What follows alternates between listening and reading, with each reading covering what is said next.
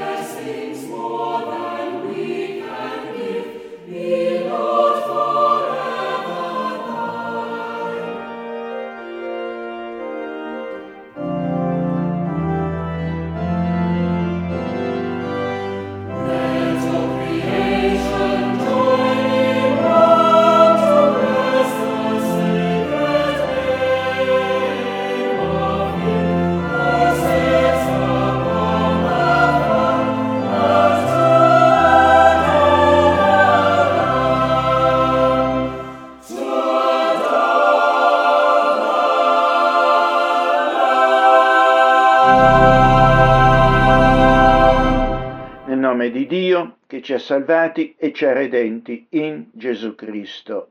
Amen. Prepariamoci al culto con le parole del Salmo 111. Redento da Dio e giustificato, il credente acquisisce un grande apprezzamento e rispetto dello splendore e della magnificenza di Dio e delle sue opere e sempre se ne rallegra valuta grandemente la verità, la giustizia, la rettitudine, la sapienza e tutti quei valori oggettivi ed eterni che Dio vive e promuove. Alleluia!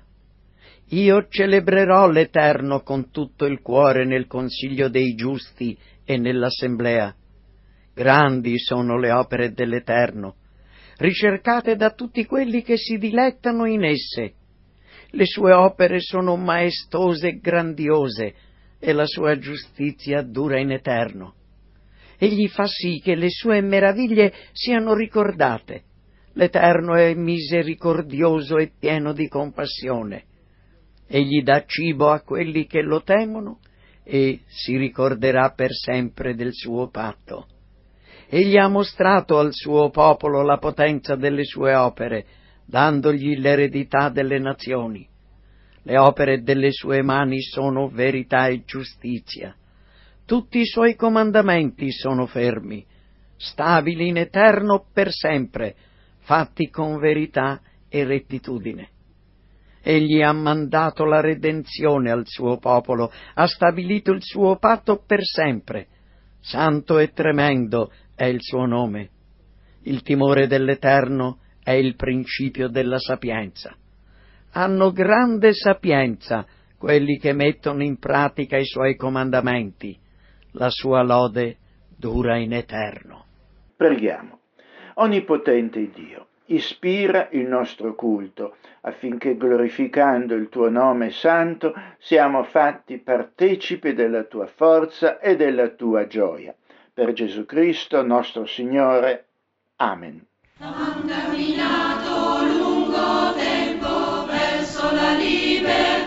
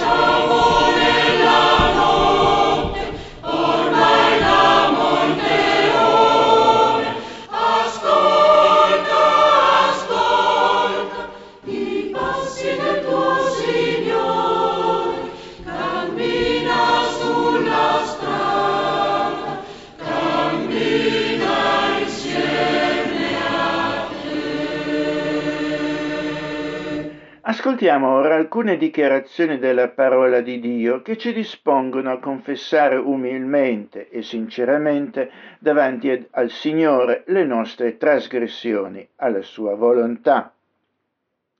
Tutto è puro per quelli che sono puri, ma per i contaminati ed increduli niente è puro, anzi tanto la mente che la coscienza loro sono contaminate fanno professione di conoscere Dio, ma lo rinnegano con le loro opere, essendo abominevoli e ribelli e incapaci di qualsiasi opera buona. Consapevoli come siamo di non aver osservato la volontà di Dio e di avere trasgredito i suoi comandamenti, facciamo allora sincera confessione dei nostri peccati. Preghiamo. Dio giusto e santo, Com'è grande l'abisso che ci separa dalla tua giustizia e dalla tua santità. Eppure tu non respingi mai coloro che ti cercano e a chi si pente offri perdono e pace per il sacrificio compiuto dal tuo Figlio unigenito in espiazione dei nostri peccati per la fede che abbiamo nel Salvatore morto e risorto per noi, perdonaci, o oh Dio, tutte le nostre colpe, fa che le trasgressioni che tu ci condoni siano di ammonimento per l'avvenire e accordaci di vivere d'ora innanzi come figli rinnovati dal tuo amore Te lo chiediamo per i meriti di Gesù Cristo, benedetto in eterno. Amen. In questo, dice la scrittura, in questo si è manifestato per noi l'amore di Dio, che Dio ha mandato il suo figlio unigenito nel mondo affinché vivessimo.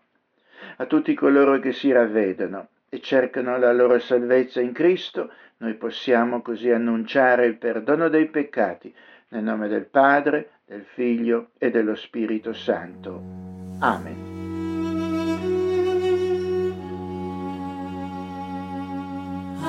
Yeah.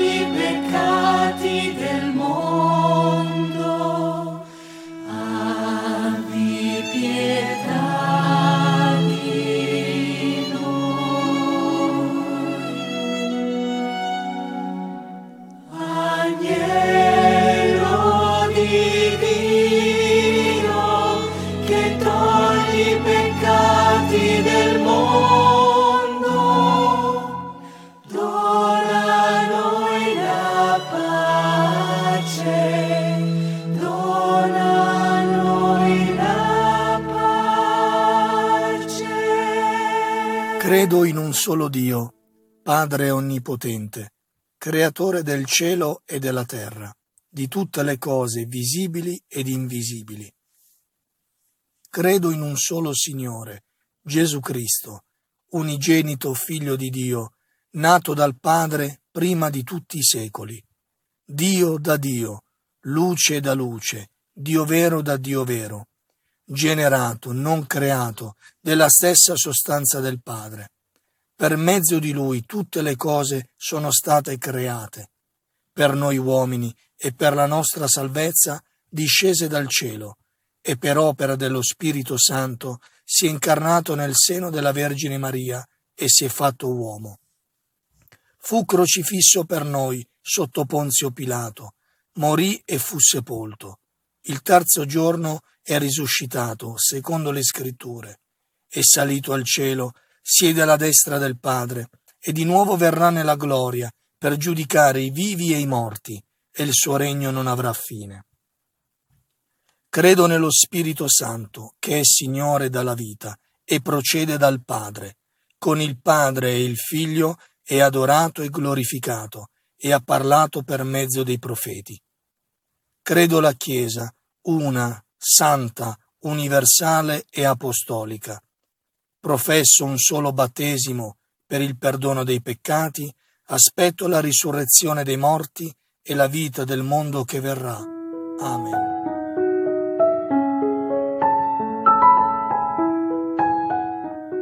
Come consideravamo nell'introduzione, la celebre terzina dantesca considerate la vostra semenza fatti non foste a viver come bruti, ma per seguir virtute e conoscenza è la sintesi del profondo pensiero del medioevale Dante Alighieri.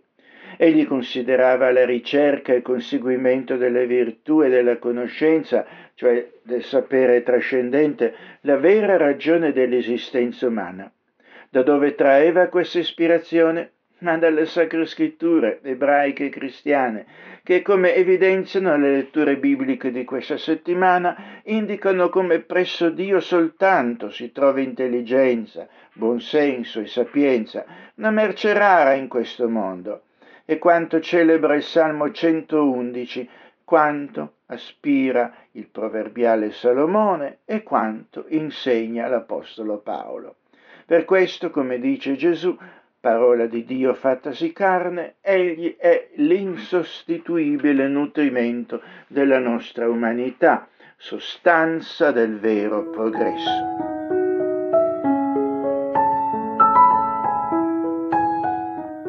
Leggiamo ora quanto troviamo nel primo libro dei Re al capitolo 2 dal 10 al 12 e al capitolo 3 dal 3 al 14. La storia della dinastia davidica, quella dalla quale sarebbe poi sorto il Messia, il nostro Signore Salvatore Gesù Cristo, come ogni realtà umana, non era priva di contraddizioni. Dalla loro vita ed esperienze ne traiamo però delle lezioni sempre importanti. È per questo che la Bibbia ci racconta di loro. Dopo le vicende di Davide, il lezionario ci porta a considerare la figura di suo figlio Salomone, la cui saggezza è diventata proverbiale. La sapienza, infatti, che egli valuta più di ogni altra cosa, e quella egli chiede in preghiera al Signore non appena sale al trono di Israele. Di tale richiesta il Signore si compiace grandemente e gliela accorda volentieri, accompagnandola di ogni altro generoso e conseguente suo dono, le qualità di un vero leader devono anche oggi partire proprio da lì. Così Davide si addormentò con i suoi padri e fu sepolto nella città di Davide. Il tempo che Davide regnò sopra Israele fu di quarant'anni. Regnò sette anni a Hebron e trentatré anni a Gerusalemme. Poi Salomone si assise sul trono di Davide, suo padre, e il suo regno fu saldamente stabilito. Salomone amava l'Eterno e seguiva gli statuti di Davide suo padre. Tuttavia offriva sacrifici e bruciava incenso sugli alti luoghi. Il re andò a Gabaon per offrirvi sacrifici, perché quello era l'alto luogo più importante e su quell'altare Salomone offerse mille olocausti. A Gabaon l'Eterno apparve in sogno di notte a Salomone. Dio gli disse, Chiedi ciò che vuoi che io ti dia. Salomone rispose, Tu hai usato grande benevolenza col tuo servo Davide mio padre, perché egli camminava davanti a te con fedeltà, con giustizia e con rettitudine di cuore verso di te. Tu hai continuato a usare con lui questa grande benevolenza e gli hai dato un figlio che sedesse sul suo trono, come oggi avviene. Ora, o eterno mio Dio, tu hai fatto regnare il tuo servo al posto di Davide mio padre, ma io non sono che un fanciullo e non so come comportarmi. Inoltre il tuo servo è in mezzo al popolo che tu hai scelto, un popolo grande, troppo numeroso per essere contato e calcolato. Concedi dunque al tuo servo un cuore intelligente, perché possa amministrare la giustizia per il tuo popolo e discernere il bene dal male. Chi infatti potrebbe amministrare la giustizia per questo tuo popolo così numeroso? Piacque al Signore che Salomone avesse fatto questa richiesta. Dio allora gli disse, Poiché hai domandato questo e non hai chiesto per te né lunga vita, né ricchezze, né la morte dei tuoi nemici, ma hai chiesto intelligenza per comprendere ciò che è giusto, ecco, io faccio come tu hai chiesto ti do un cuore saggio e intelligente, così che non c'è stato nessuno come te prima di te, e non sorgerà nessuno come te dopo di te. Ti do pure ciò che non hai domandato, ricchezza e gloria, così che fra i re non vi sarà nessuno come te per tutti i giorni della tua vita se poi cammini nelle mie vie osservando i miei statuti e i miei comandamenti, come fece Davide tuo padre, io prolungherò i tuoi giorni. Salomone si svegliò ed ecco era un sogno. Egli tornò allora a Gerusalemme, si presentò davanti all'arca del patto del Signore e offerse olocausti e sacrifici di ringraziamento e fece un banchetto per tutti i suoi servi.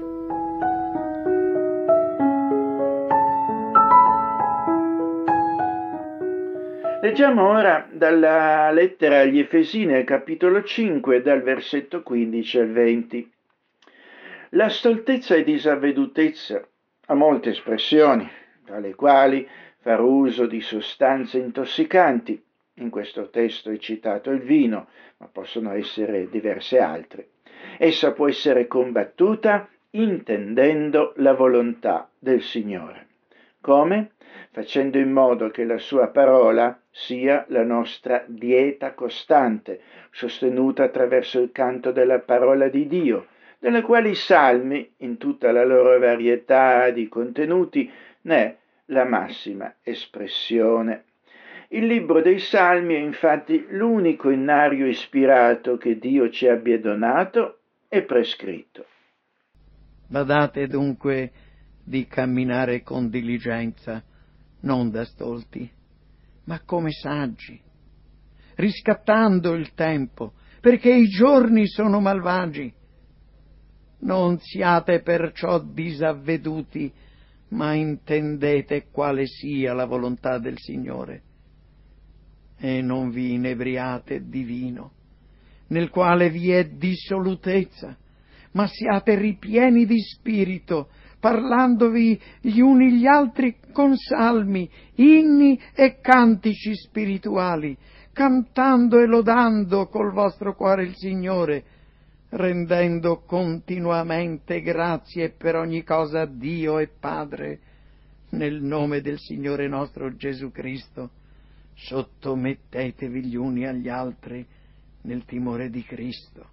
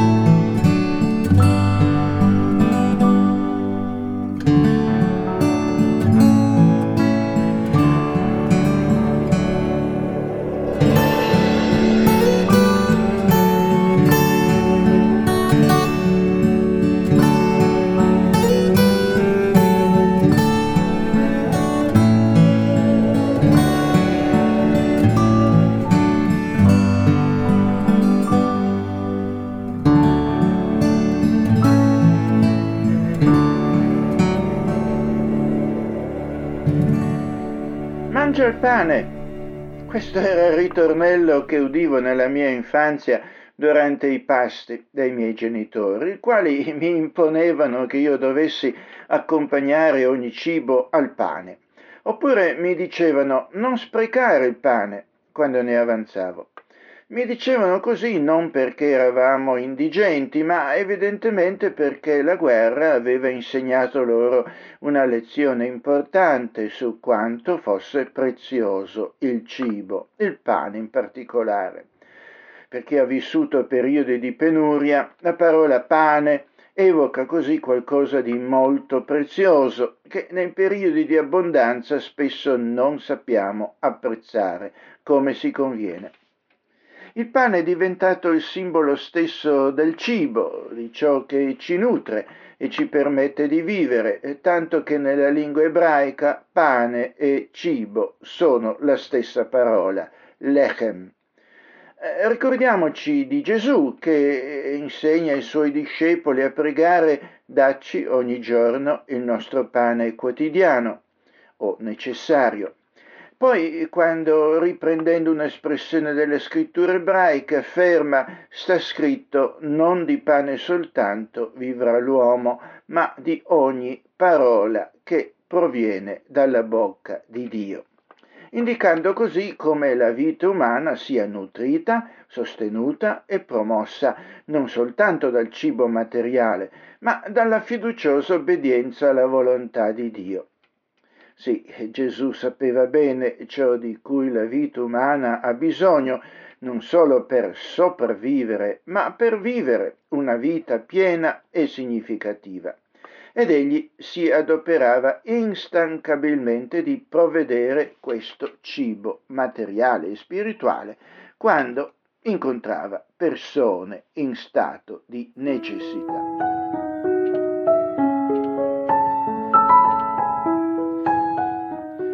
E quanto troviamo nel capitolo 6 del Vangelo secondo Giovanni, che si apre con un racconto, il racconto della moltiplicazione dei pani e dei pesci, dove Gesù miracolosamente nutre una grande folla di persone che lo avevano seguito per un bel pezzo dopo aver visto i miracoli che egli faceva sugli infermi.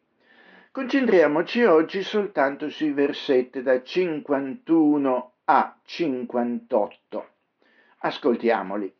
Io sono il pane vivente che è disceso dal cielo. Se uno mangia di questo pane vivrà in eterno. Or il pane che darò è la mia carne, che darò per la vita del mondo. Allora i giudei si misero a discutere tra di loro dicendo come può costui darci da mangiare la sua carne? Perciò Gesù disse loro in verità, in verità vi dico che se non mangiate la carne del figlio dell'uomo e non bevete il suo sangue, non avete la vita in voi. Chi mangia la mia carne e beve il mio sangue ha vita eterna e io lo risusciterò nell'ultimo giorno. Poiché la mia carne è veramente cibo e il mio sangue è veramente bevanda. Chi mangia la mia carne e beve il mio sangue dimora in me ed io in lui. Come il Padre vivente mi ha mandato ed io vivo a motivo del Padre, così chi si ciba di me vivrà anch'egli a motivo di me. Questo è il pane che è disceso dal cielo. Non è come la manna che mangiarono i vostri padri e morirono. Chi si ciba di questo pane vivrà in eterno.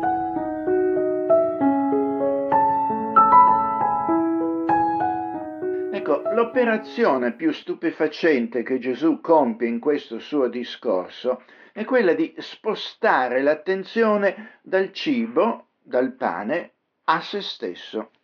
Tutti possono capire che per vivere noi abbiamo bisogno di cibo, tutti possono capire che il pane lo dobbiamo condividere, Dire però che la persona di Gesù, il Maestro, è lui stesso il pane per eccellenza che dobbiamo mangiare e condividere, questo ci sembra un'assurdità, una follia che va ben oltre l'esigenza di illustrare questo concetto.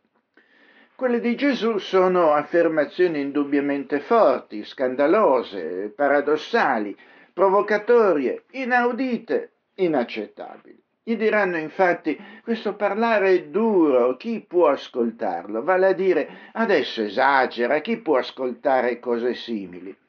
Gesù stesso però dirà, dirà loro di fare attenzione alle sue parole, perché vengono dallo Spirito di Dio e danno vita.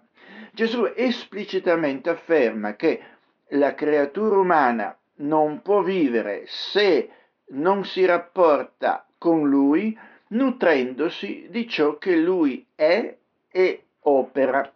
Egli è indispensabile, Lui è disceso dal cielo, cioè proviene da Dio, benché egli sia uomo, egli infatti non è uno tra i tanti, uno tra i profeti e neppure il più grande. Egli è unico, nessun altro è come lui. Egli è Dio con noi. Ciò che in questo mondo nutre il nostro corpo, la nostra mente, il nostro spirito è pur sempre temporaneo e limitato, ma lui può farci estendere la nostra esistenza.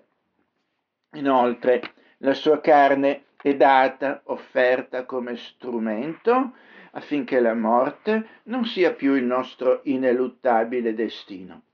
Questa è l'affermazione ultima della sostanza stessa dell'identità e del ministero di Gesù, che spazza via in un sol corpo tutte le pretese di tutte le religioni di questo mondo, che si muove davvero oltre ogni limite dell'umanamente ragionevole. È questo che rende intollerabile per questo mondo la predicazione cristiana fedele. È proprio qui però che si gioca l'annuncio autentico dell'Evangelo cristiano. Questa non è una verità relativa, ma una verità assoluta e certa, scolpita nella roccia della Bibbia, inerrante, infallibile, il cui messaggio rimane efficace e intramontabile per le creature umane di ogni tempo e paese.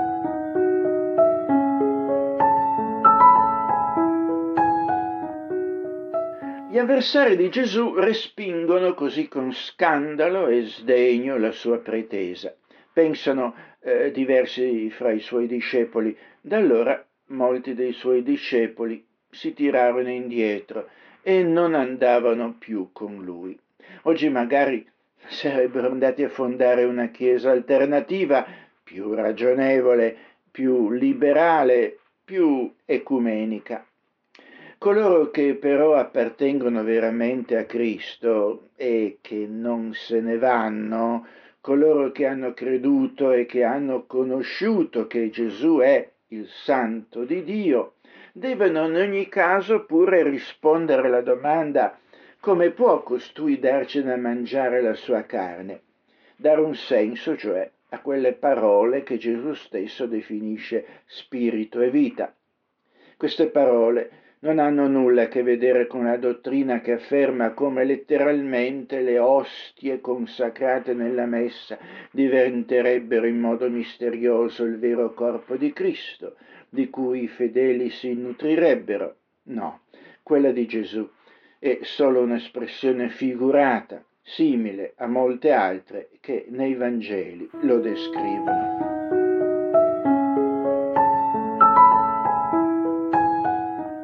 Gesù dice perché la mia carne è vero cibo e il mio sangue è vera bevanda. Qui egli dice che la mia persona, il mio essere in mezzo a voi e con voi, il mio insegnamento, il mio esempio, la mia opera, il mio sacrificio, è qualcosa che va assorbito nella vostra vita dopo averlo ben masticato e poi digerito.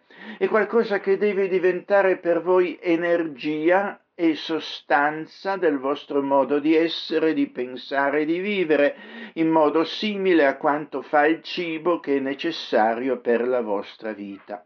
Senza cibo noi ci indeboliamo e moriamo. Senza Cristo noi rimarremmo in condizione di morte spirituale e separazione da Dio.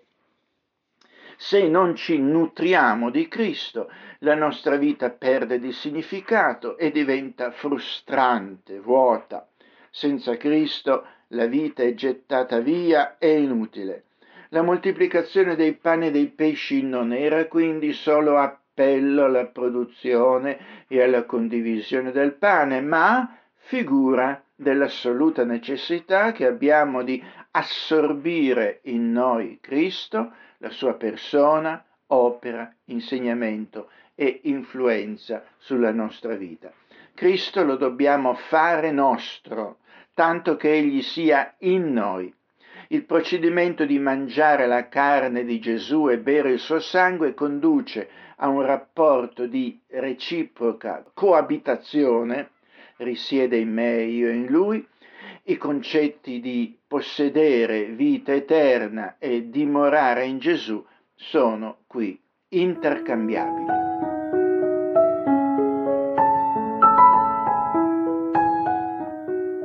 Chi mangia la mia carne e beve il mio sangue dimora in me e io in lui.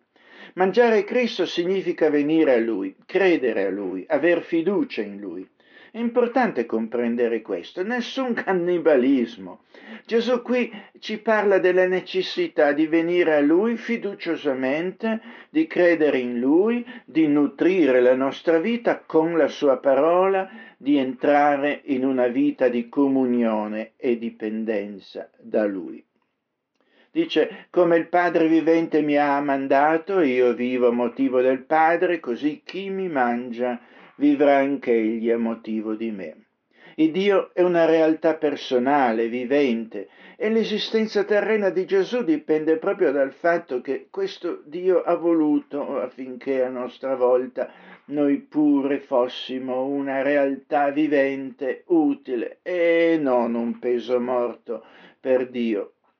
Sono molti coloro che non trovano significato nella loro vita. Gesù però salvando la vita dalla morte, le restituisce l'utilità perduta, la rende al servizio consapevole di Dio e della sua gloria. La gente a cui Gesù si rivolgeva allora, non comprendendo le sue parole, borbottava e disputava dicendo non è costui Gesù il figlio di Giuseppe, del quale conosciamo il padre e la madre, come mai ora dice io sono disceso dal cielo? Gesù però, invece di fermarsi a chiarire questa difficoltà, presenta la cosa in modo ancora più radicale.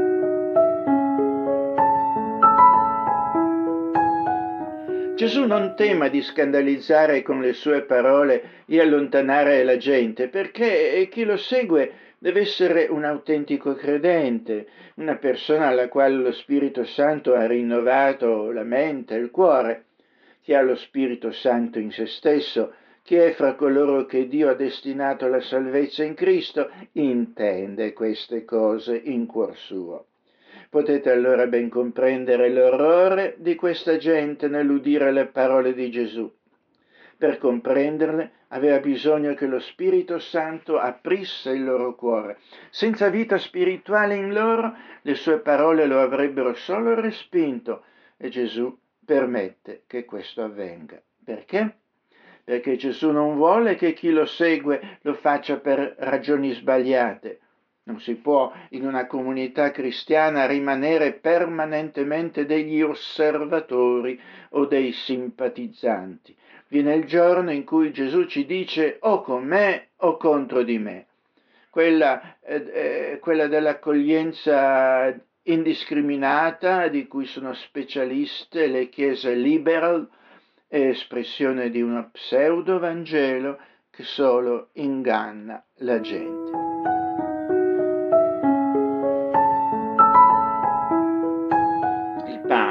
Dunque nutre il corpo e Gesù ci chiama a produrlo e a condividerlo, ma il pane non è sufficiente per dare vita vera, piena, significativa ed eterna, perché quella vita è possibile solo con Gesù e in Gesù il Cristo. In primo luogo è un nutrimento essenziale, Già questo va contro la mentalità oggi comune. Il Signore Gesù oggi per molti fa parte di una religione considerata sempre più superflua e quando va bene accessoria. La parola di Dio proclama Gesù essere essenziale è indispensabile per la vita umana proprio quando spesso oggi Gesù è il grande sconosciuto, ignorato, equivocato, guardato con indifferenza e sufficienza dalla nostra generazione, come se fosse una favola per bambini, un mito facilmente sostituibile. Ci sorprende poi che la nostra generazione sia così vuota ed insipida uno zero spirituale, un fallimento morale decadente, senza prospettive e per questo disperata. Ci sorprende che le cose vadano di male in peggio nonostante tutta l'arroganza della mentalità di oggi e nonostante la predicazione di tante chiese oggi che solo predicano principi, buone intenzioni, ma che non dà la capacità di seguirle veramente. Come il cibo sostiene il corpo, così Gesù Cristo sostiene l'anima, lo spirito. Di fatto non esistono due campi distinti le cose di questo mondo di competenza nostra, delle nostre risorse, e le cose spirituali dell'aldilà di competenza di Dio. Quando infatti Dio decide di toglierci il suo alito vitale che sostiene noi in vita, Nessun cibo, medicina di questo mondo potranno tenerci in vita. Per questo non è soltanto la nostra parte immateriale che potrà trovare giovamento da Cristo, ma tutto noi stessi. Gesù sfamava pure materialmente e guariva corpi fisici, non era solo lo specialista dell'anima. Se, se ci nutriamo di tutto ciò che Gesù rappresenta in questa vita, sarà non solo la vita nell'aldilà ad averne profitto, ma pure il nostro al di qua, perché l'opera di Cristo agirà su di noi per sostenere in noi un corpo sano, una mente sana e uno spirito sano. Gesù libera e guarisce oggi chiunque si affida a Lui, ora e per l'eternità. La vita però non è soltanto passivo sostentamento a livello vegetativo, ci si nutre per crescere. I bambini e gli adolescenti hanno bisogno di adeguato nutrimento per crescere come uomini fatti che hanno bisogno di cibo per rigenerare le proprie cellule che muoiono. L'arte, la letteratura, la musica, lo studio nutrono e arricchiscono la mente. L'essere umano possiede enormi potenzialità intellettuali e spirituali e, e noi non ne sviluppiamo di solito che una minima parte. L'Apostolo Paolo ai cristiani di Efeso scrive fino a che tutti giungiamo allo stato di uomini fatti all'altezza della statura perfetta di Cristo, cresciamo in ogni cosa verso colui che è il capo, cioè Cristo, per edificare se stesso nell'amore.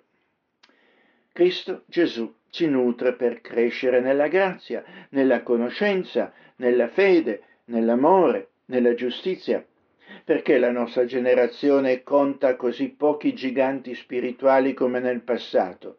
Perché la nostra generazione eh, conta così pochi cristiani, le cui opere di amore e di giustizia sono palesi a tutti.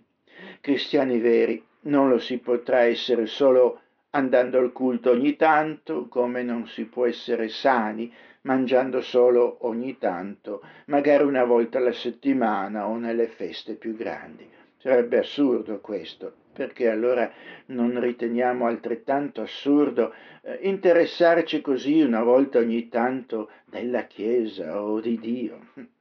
Ci sorprendiamo nel vedere la debolezza spirituale, il rachitismo spirituale, l'impotenza delle nostre comunità cristiane.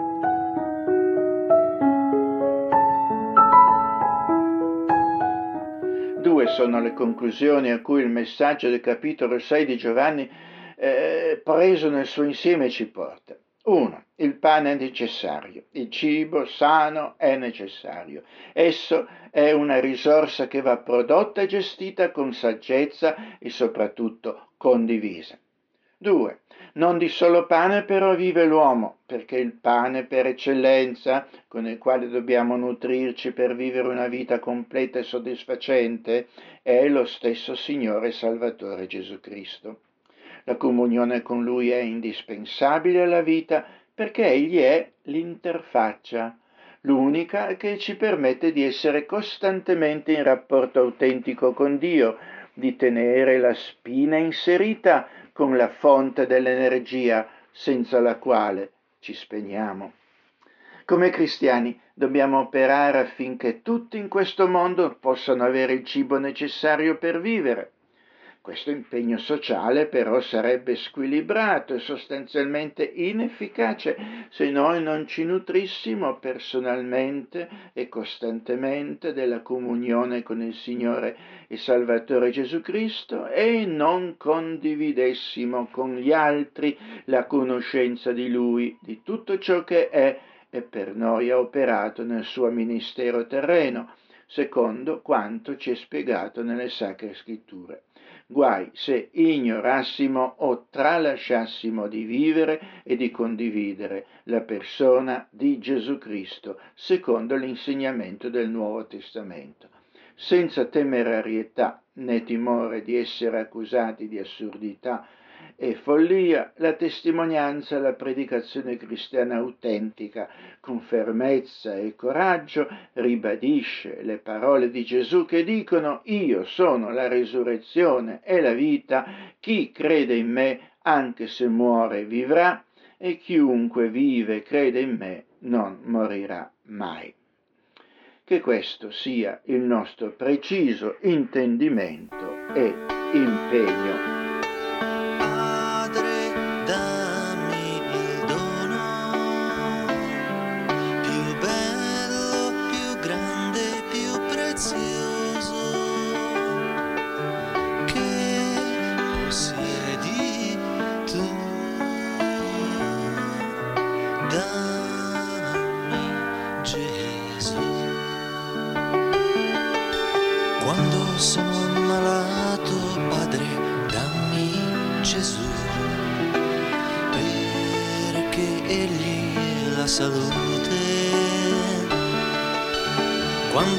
Sento triste, Padre, dammi Gesù, perché Egli è la gioia.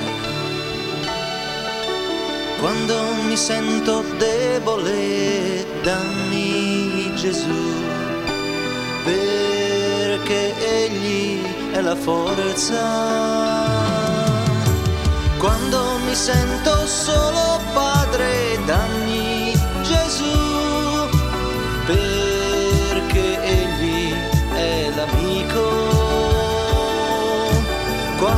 mi sento legato, Padre, dammi Gesù, perché egli è la libertà.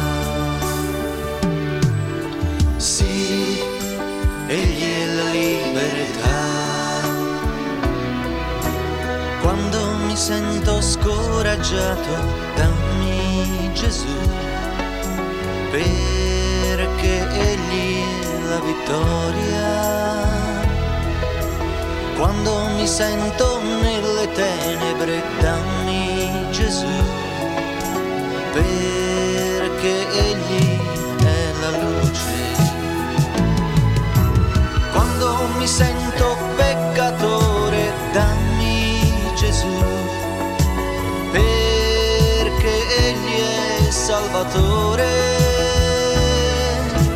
Quando ho bisogno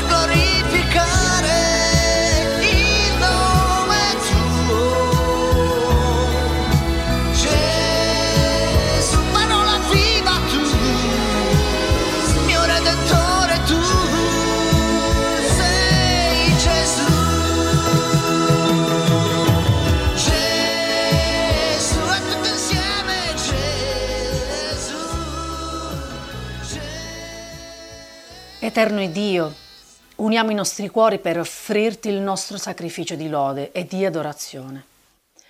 In questo giorno che ci ha insegnato a mettere da parte per incontrarci con te, vogliamo più che mai gioire della tua presenza, senza la quale la nostra vita perde il suo vigore, la sua gioia e il suo significato. Gradisci, o Dio nostro, il ringraziamento della nostra riconoscenza e l'offerta che ti facciamo del nostro cuore. Padre Celeste, vogliamo ritemperare in te le nostre forze. Dacci di fare tutto quanto possiamo per la società e il mondo in cui ci hai posti, e a questo fine alimenta in noi l'amore e la dedizione per ogni causa degna di essere combattuta come figli tuoi. Che il nostro amore per la verità, per la giustizia e per la pace sia così grande da renderci gioioso anche il soffrire la riprovazione altrui per difenderle. Concedici la chiara visione dei nostri doveri e quell'amore per te che rende facile il compierli. Dio di bontà, benedici la tua Chiesa e santificala per il regno che tu le hai preparato. Non abbandonare i popoli afflitti dalla guerra, da lotte interne, dalla fame e da ogni altro flagello. Benedice la nostra comunità concedendole di essere una vera fratellanza cristiana. Benedice il lavoro che si compie nelle nostre scuole.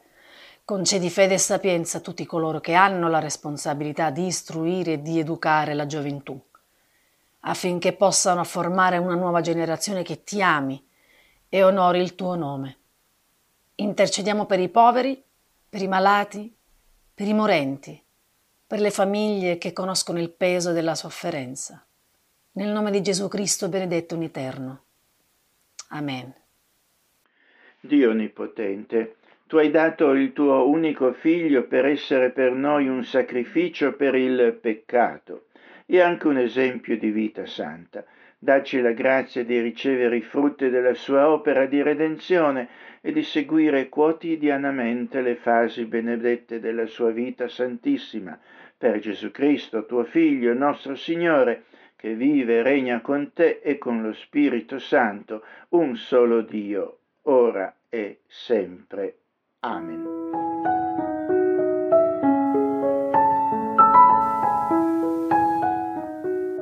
Padre d'amore, ti ringraziamo per questo culto e ti preghiamo affinché la settimana che esso è inaugurata ci apporti un arricchimento nella nostra vita di figli tuoi. Concedici le tue benedizioni, esaudendo le preghiere che ti offrono tutti i tuoi santi per i meriti dell'unico nostro Salvatore e Mediatore Gesù Cristo, nel nome del quale ti diciamo Padre nostro che sei nei cieli, sia santificato il tuo nome, venga il tuo regno, sia fatta la tua volontà in terra come in cielo. Daci oggi il nostro pane quotidiano e rimettici i nostri debiti come anche noi li rimettiamo ai nostri debitori.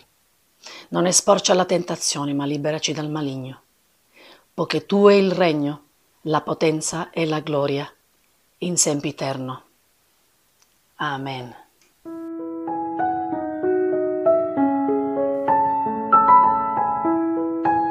La grazia del nostro Signore Gesù Cristo, l'amore di Dio e la comunione dello Spirito Santo siano con tutti voi con i vostri cari, vicini e lontani, con tutto il popolo di Dio, ora e sempre. Amen, Signore. Amen.